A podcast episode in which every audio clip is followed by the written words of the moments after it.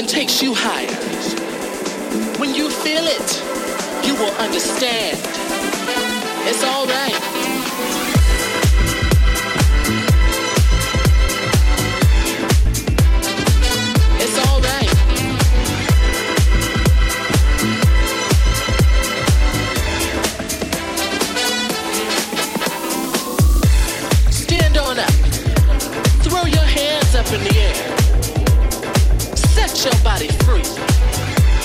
Let the music take you higher.